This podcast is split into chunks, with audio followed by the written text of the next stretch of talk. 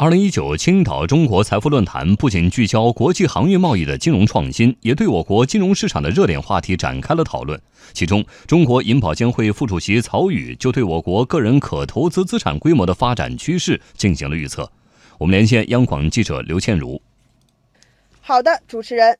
中国银保监会副主席曹宇在出席论坛时说：“根据市场的预测，我国的个人可投资资产规模将在2021年超过200万亿元。”对于我国个人可投资资产规模的发展现状，曹宇也进行了举例说明。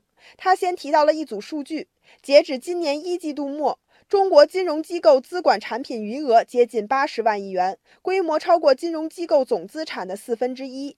在他看来，资管业务已经发展成为了中国金融业的重要组成部分。此外，他还提到了资管新规。我们都知道，我国在去年发布实施了资管新规及配套细则，这为统一规范资管业务、促进全行业健康发展奠定了制度基础。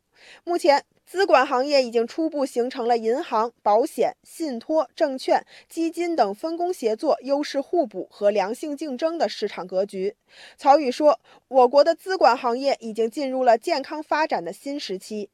值得关注的是，曹宇在陈述观点时，还将我国与一些金融市场发展较为成熟、资管服务相对活跃的国家进行了对比。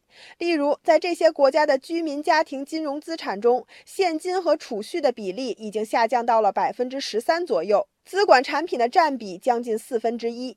不过，当前在我国居民家庭的金融资产构成中，现金和储蓄的占比仍然超过了一半。对此，曹宇分析，随着经济的不断提质升级，资管行业在我国仍然具有很大的市场潜力。